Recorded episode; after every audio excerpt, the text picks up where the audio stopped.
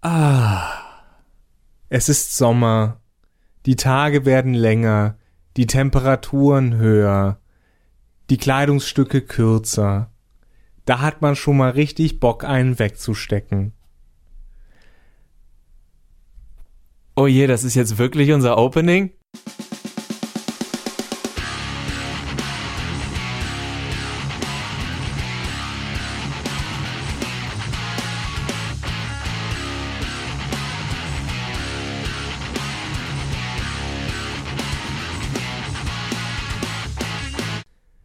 Hallo und herzlich willkommen zu einer neuen Ausgabe von Mehrspieler, dem Podcast auf daran geht die Welt zugrunde.de und Robots and Dragons auch.de. Dem mit Abstand geschmackvollsten Videospiele-Podcast, wenn nicht Podcast überhaupt in deutscher Sprache. Genau. Und weil wir solch eine Freunde des guten Geschmacks sind, stören wir uns auch immer wieder, also wir, das heißt äh, ich, Johannes und Max. Hallo Hi. Max stören wir uns immer wieder an völlig geschmacklosen Sexszenen in Videospielen. Äh, und es gibt da einige, ein paar Kandidaten, die wirklich, wirklich fragwürdige Sachen produziert haben.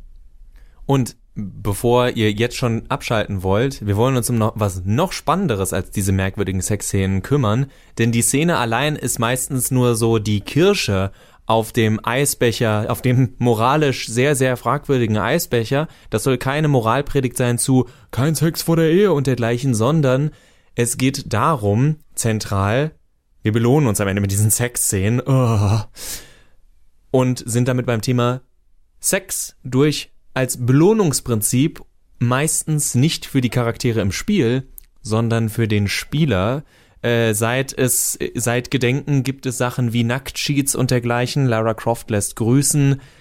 Videospiele haben eine ganz, ganz schwierige Geschichte mit dem Thema Ästhetik, gerade von Frauenkörpern und eben auch in welcher Hinsicht es eben so ist, dass man da rankommt. Und darüber wollen wir heute sprechen. Es gibt viele Spiele auch wirklich, also wenn man so auf Metacritic geht oder wenn man auch Leute wie Johannes und mich fragt, Spiele, wo wir sagen, das ist ein gutes Spiel es hat dann natürlich diese ein oder andere Szene. Das macht ein Spiel nicht kaputt. Trotzdem heißt das ja nicht, dass man nicht darüber reden darf und hey, wäre das nicht, um mal positiv zu klingen bei Mehrspieler, toll, wenn wir aus fantastischen Spielen ganz fantastische Spiele machen könnten. Wenn es nicht so ist, hier ist ein Päckchen Schokolade, schlaf mit mir. Genau, es geht also um dieses materielle Verhältnis äh, zu Sex zum anderen Geschlecht und oft genug eben zum weiblichen Geschlecht.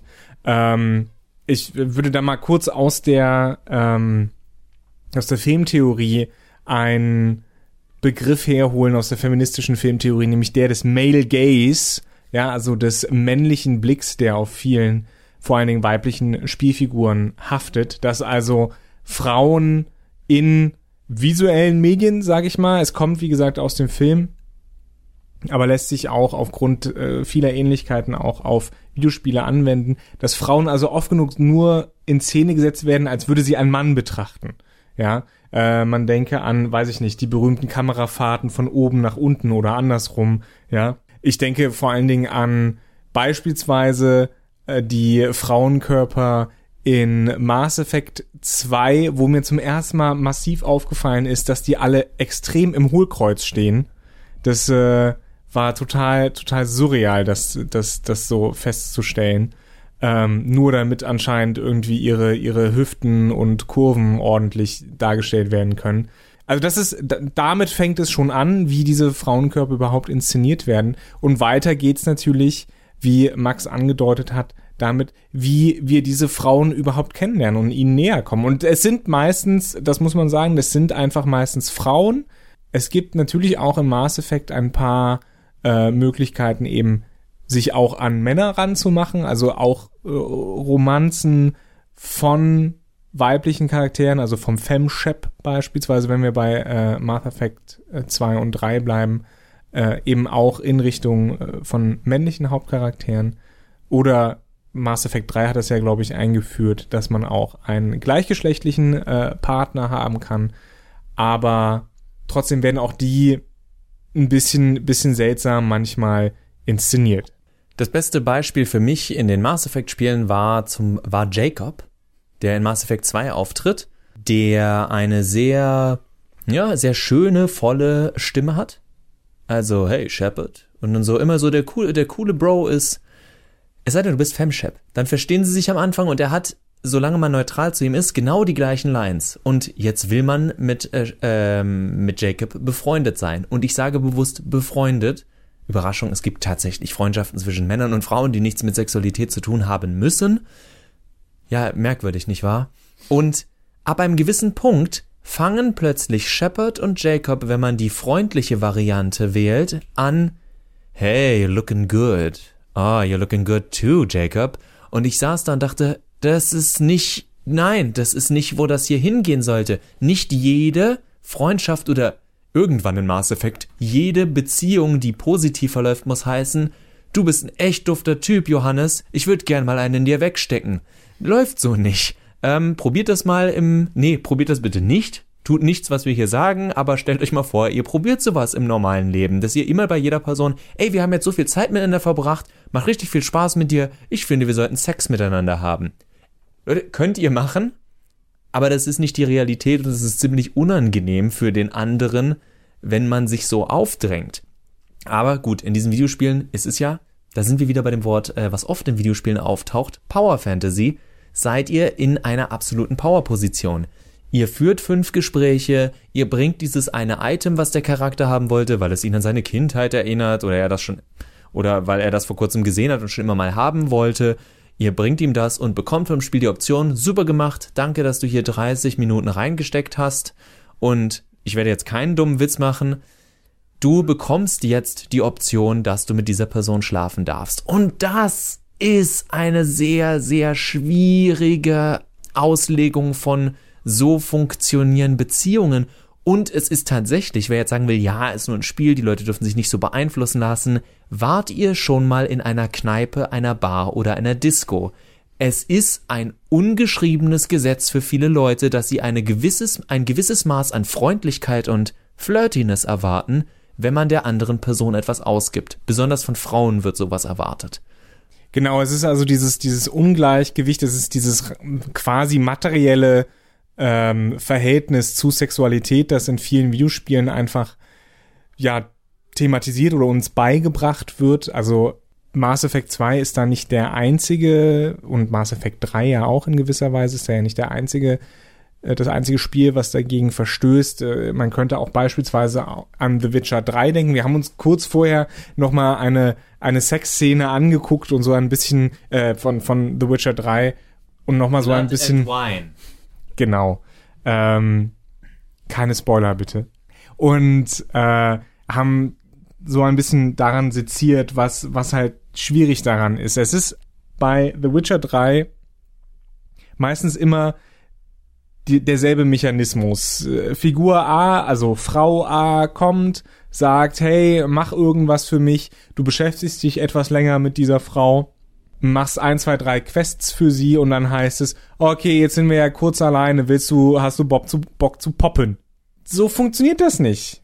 Man muss nicht erst irgendwie einen Gefallen für jemanden tun, um äh, mit ihm oder ihr ins Bett zu steigen. Und ganz wichtig, es muss auch nicht angenommen, also natürlich, man muss das nicht machen, aber auch umgedreht, nur weil du jemandem einen Gefallen getan hast, heißt das nicht, dass die andere Person automatisch mit dir schlafen muss. Klar, Gerald, der Superstecher, einige Leute werden auch sofort wieder sagen, ja, Moment, aber was ja clever bei dem Spiel war, wenn du so blöd warst mit Jennifer und mit Trish, äh, Trish? Trish. Triss, Triss, Entschuldigung, äh, Triss zu schlafen, dann bekommst du Ärger und sie wollen dich beide nicht mehr, weil du ihnen fremdgegangen bist, zählt tatsächlich aber nur, mit diesen beiden Charakteren. Schlaft ihr mit irgendwelchen Prostituierten, einer Schwertkämpferin, die ihr irgendwo trefft, mehr will ich nicht verraten, ähm, dann ist das egal. Nebenquest-Charaktere äh, zählen nicht und DLC-Charaktere zählen nicht. Es gibt Szenen in den ersten habe ich äh, Heart of Stone oder so wie das heißt. Das habe ich nicht gespielt, aber da habe ich die Szene aus Recherchezwecken. Nein, seht ihr, nur blöde Witze. Es wird nicht erwachsen mit dem Thema umgegangen. Also mir angesehen, weil ich auch wusste, dass es einige gestört hat, die gesagt haben, das passt nicht zu meinem Geralt. Mein Geralt ist treu äh, zu Jennifer. Und ich glaube, in Heart of Stone war es eine Szene, aus der man nicht mal wirklich rauskam. In Blood of Wine wurde dann nämlich gesagt, na ja, zumindest ist es eine Szene, wo Geralt, also der Spieler ganz klar ablehnen kann. Es ist trotzdem die kontextloseste Sexaufforderung des anderen Charakters überhaupt, was jetzt weniger zu dem Belohnungsprinzip gehört, auch wenn man natürlich die richtigen Sachen machen muss, damit sie das anbietet oder will. Das ist, äh, gefällt den Leuten, glaube ich, besser, weil der weibliche Charakter da die Agenda sozusagen hat. Aber es ist trotzdem die Frage, warum ist diese Szene überhaupt da? Und erneut, es geht nicht darum, dass kein Sex dargestellt werden soll in Videospielen, sondern es kommt immer wieder die Frage auf, okay, ich kriege gleich irgendwie eine 30 bis 90 sekündige Cutscene, wo ich angedeutet nackte Körper sehe, Roughness, Zärtlichkeit, worauf die Game Designer auch gerade stehen, was sie auch immer unter Liebe machen, verstehen. Und danach denke ich mir, warum? War das jetzt im Grunde nicht genau das, worüber sich Yakuza gleichzeitig lustig macht und auch dazu steht, dass wir alle anscheinend ein bisschen pervers sind. Da gibt es, äh, da kriegt man eine Trophäe dafür, dass man in Sexläden reingeht, also wo man sich eine Videokassette ausleiht in den 80ern, schön reinlegt, so ein schlecht gemachtes Video von echten japanischen äh, Laienschauspielerinnen und Models sieht, die, naja, so semi-sexy, ich weiß nicht, die Frauen haben Unterwäsche an und sind entweder in einem, in einem Pool oder in der Wohnung, in der Küche und machen sich was zu essen.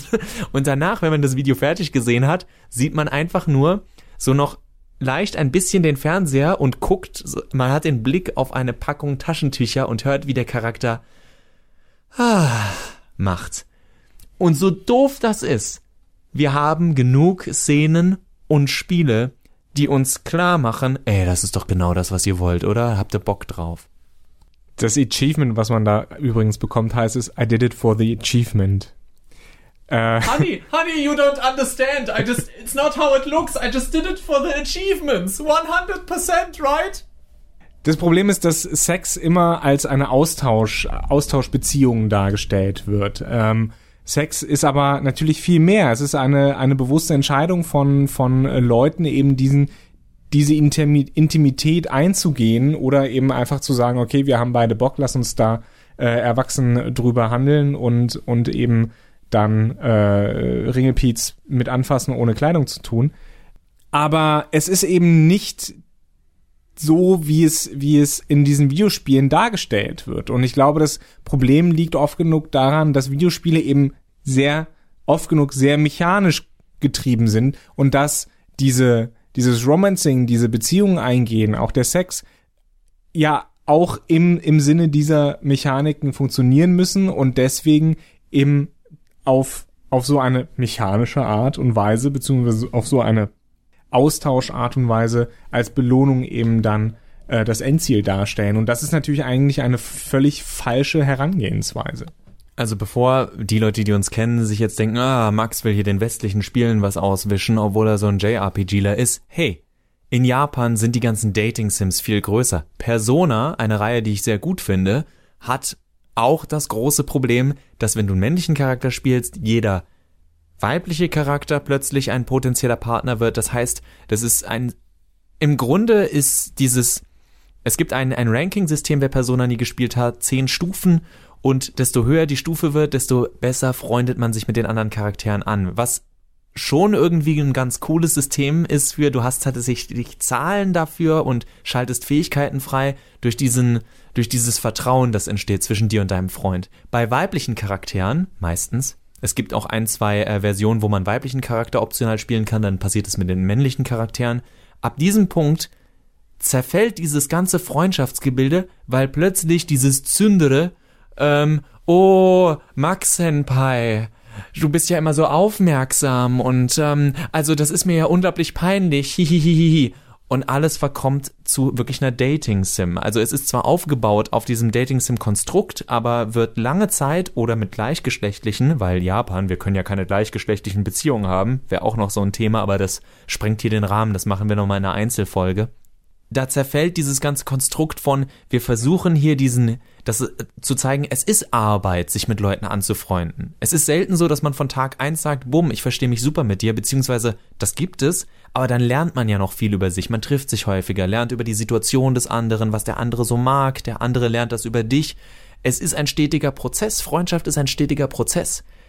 Aber es ist nicht so, dass ab einem gewissen Punkt man dann automatisch sagt, und jetzt ficken.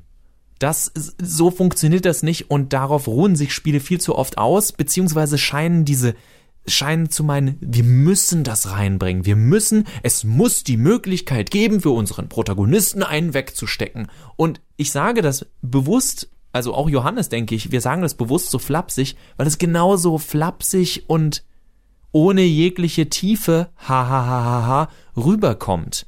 Es, es sollte, Sexualität als Teil eben entweder als Teil von Beziehungen oder eben als Bedürfnis, als Verlangen sollten auch so behandelt werden und nicht als sammle fünf Edelsteine, damit du irgend, mit irgendjemandem schlafen kannst.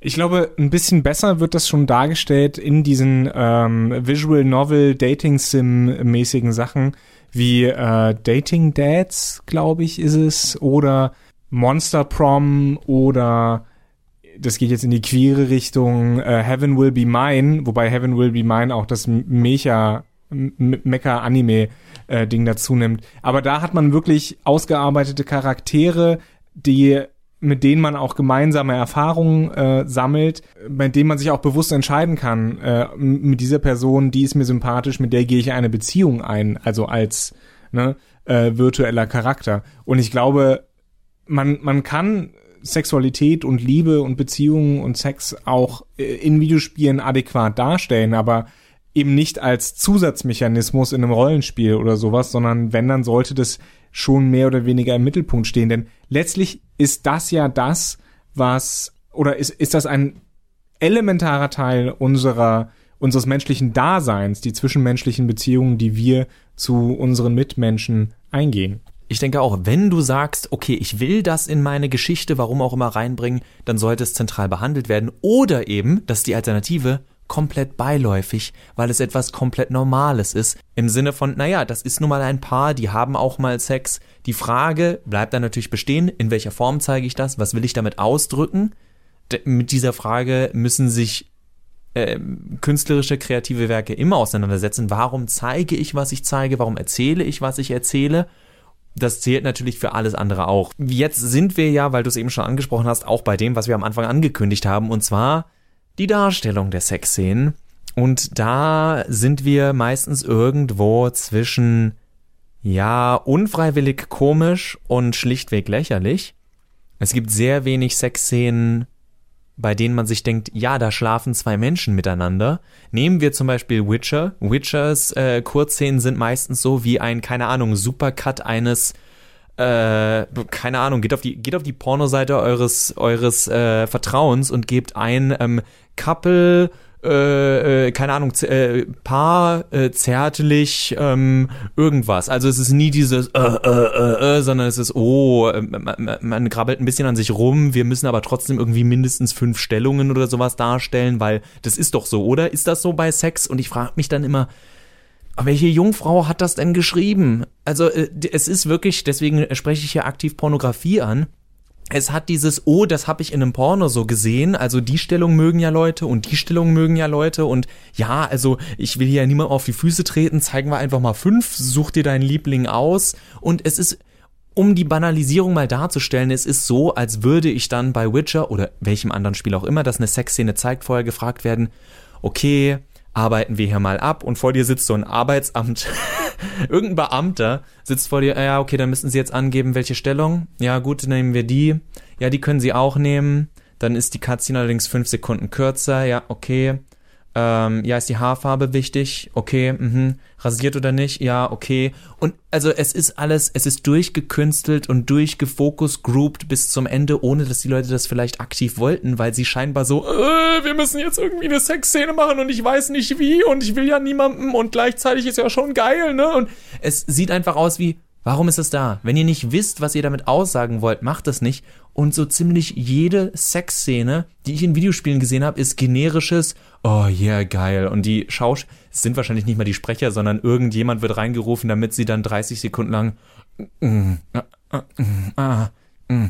Es gibt von Jim Sterling ein wunderbares Video, wie er sich über die Sexszene aus Heavy Rain lustig macht, wo er eben genau diese Geräusche dann macht, weil die Charaktere so komisch lange die Münder offen haben und sich so ungelenke Küsse geben, weil das mit der Grafik halt noch nicht wirklich besser machbar war und, und, und. Es ist Ach Johannes, ich könnte so viel noch dazu sagen. Ich glaube, das grundlegende Problem bei diesen Sachen, die du beschrieben hast, ist, dass Sex eben nicht als erwachsenes Thema behandelt wird, um Sex als erwachsenes Thema zu behandeln, sondern äh, auch hier funktioniert das, äh, hat das eine bestimmte Funktion, nämlich Videospiele als erwachsen zu präsentieren. Hier, guck mal, wir stellen etwas dar, was wir sonst normalerweise hihi nur unter vorgehaltener Hand oder sowas äh, thematisieren, aber das hilft halt nicht, Quantic Dreams. Das hilft nicht. Und das machst du in all deinen Spielen fast ein. Ich glaube, in Detroit Become Human ist es nicht drin. Oh je, eine Androiden-Sex. Okay, wir werden das recherchieren. Wobei ich glaube, es wird angedeutet, aber ich glaube, es gibt, es gibt keine, keine explizite Sexszene. Es ist, es ist halt einfach surreal. Es ist ein surreales Erlebnis, nicht reale Personen, die ganz eindeutig computergeneriert sind, äh, dazu dabei zuzugucken, wie sie ihre ihre Körper ineinander und wieder auseinander bewegen. Deswegen ich glaube, ich glaube, was ich da erotischer fand, auch wenn man das natürlich ganz stark kritisieren kann, äh, wie wie das Spiel das gehandelt hat, waren diese kleinen Sammelbildchen, die man im ersten Witcher äh, sammeln sammeln konnte. Da wo haben sich noch nicht zwei Körper aneinander geschmissen, sondern das waren kleine kleine Bildchen, die man quasi als Belohnung bekommen hat, kleine erotische Bildchen, die man als Belohnung bekommen hat, wenn man halt mit diversesten Frauen geschlafen hat. Wie gesagt, ist absolut kann man absolut kritisieren, dass das eine Objek Objektivierung ist äh, von von Frauen, aber die Art und Weise zumindest irgendwie ein bisschen Erotik in ein Spiel zu bekommen und ein in Anführungsstrichen ein erwachsenes Thema zu behandeln, fand ich da schon irgendwie sinnvoller. Aber ich glaube, es, es liegt halt einfach daran, dass man, dass Sex nicht um des Sexes willen drin ist, sondern nur um eben zu sagen, hier, wir behandeln einen, wir sind, wir sind so avantgarde, wir machen ein erwachsenes Thema und das ist halt Blödsinn. Dafür brauchen wir das nicht. Und da gibt es wichtigere Themen, sorry. Da gibt es tatsächlich, ich frage Johannes auch gleich nochmal, ob er da eine Szene einbringen will, aber wenn es eine Szene gibt, wo ich Nacktheit tatsächlich einbringen möchte, die absolut gelungen ist, auch wenn sich über diese Spiele und über das Studio immer wieder streiten lässt. Grand Theft Auto 4 The The Damned, nee, es ist aus äh, The Lost and Damned tatsächlich. Aber es geht um Gay Tony. Äh, nein, es geht nicht, nicht? mal um Gay Tony. Okay, okay. Ihr macht für irgendeinen, ich glaube, republikanischen Politiker, den ihr ein paar Mal trefft, und in der zweiten oder dritten Mission, in der ihr ihn trefft, ist er gerade in der Sauna.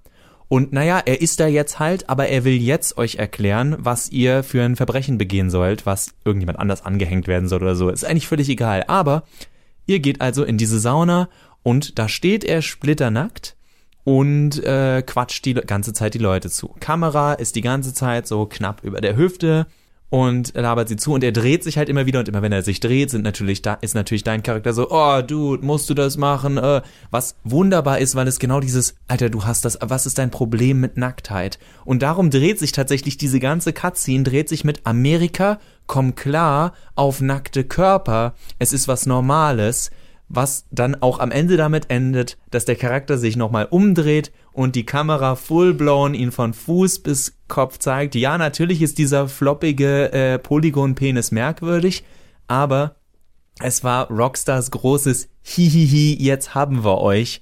Wenn wir das durch die Zensur bringen, haben wir wieder was, äh, haben wir wieder was gepusht, wo wir denken, es sollte völlig normal sein.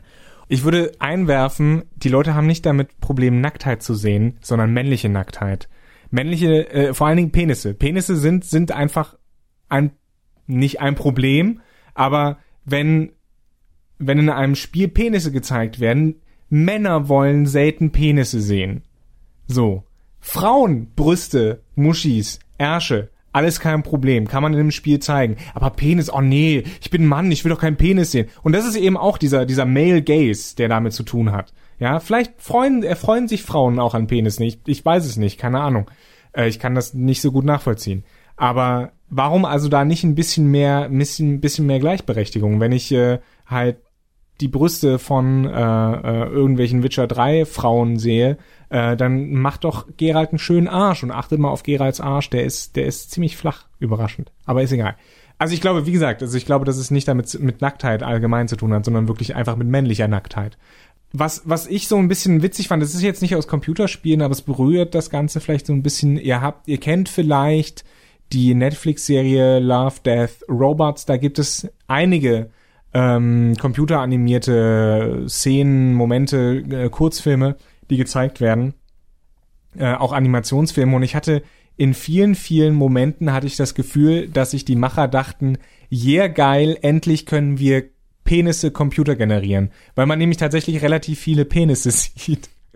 Vergleichsmäßig. Auch computergenerierte Penisse.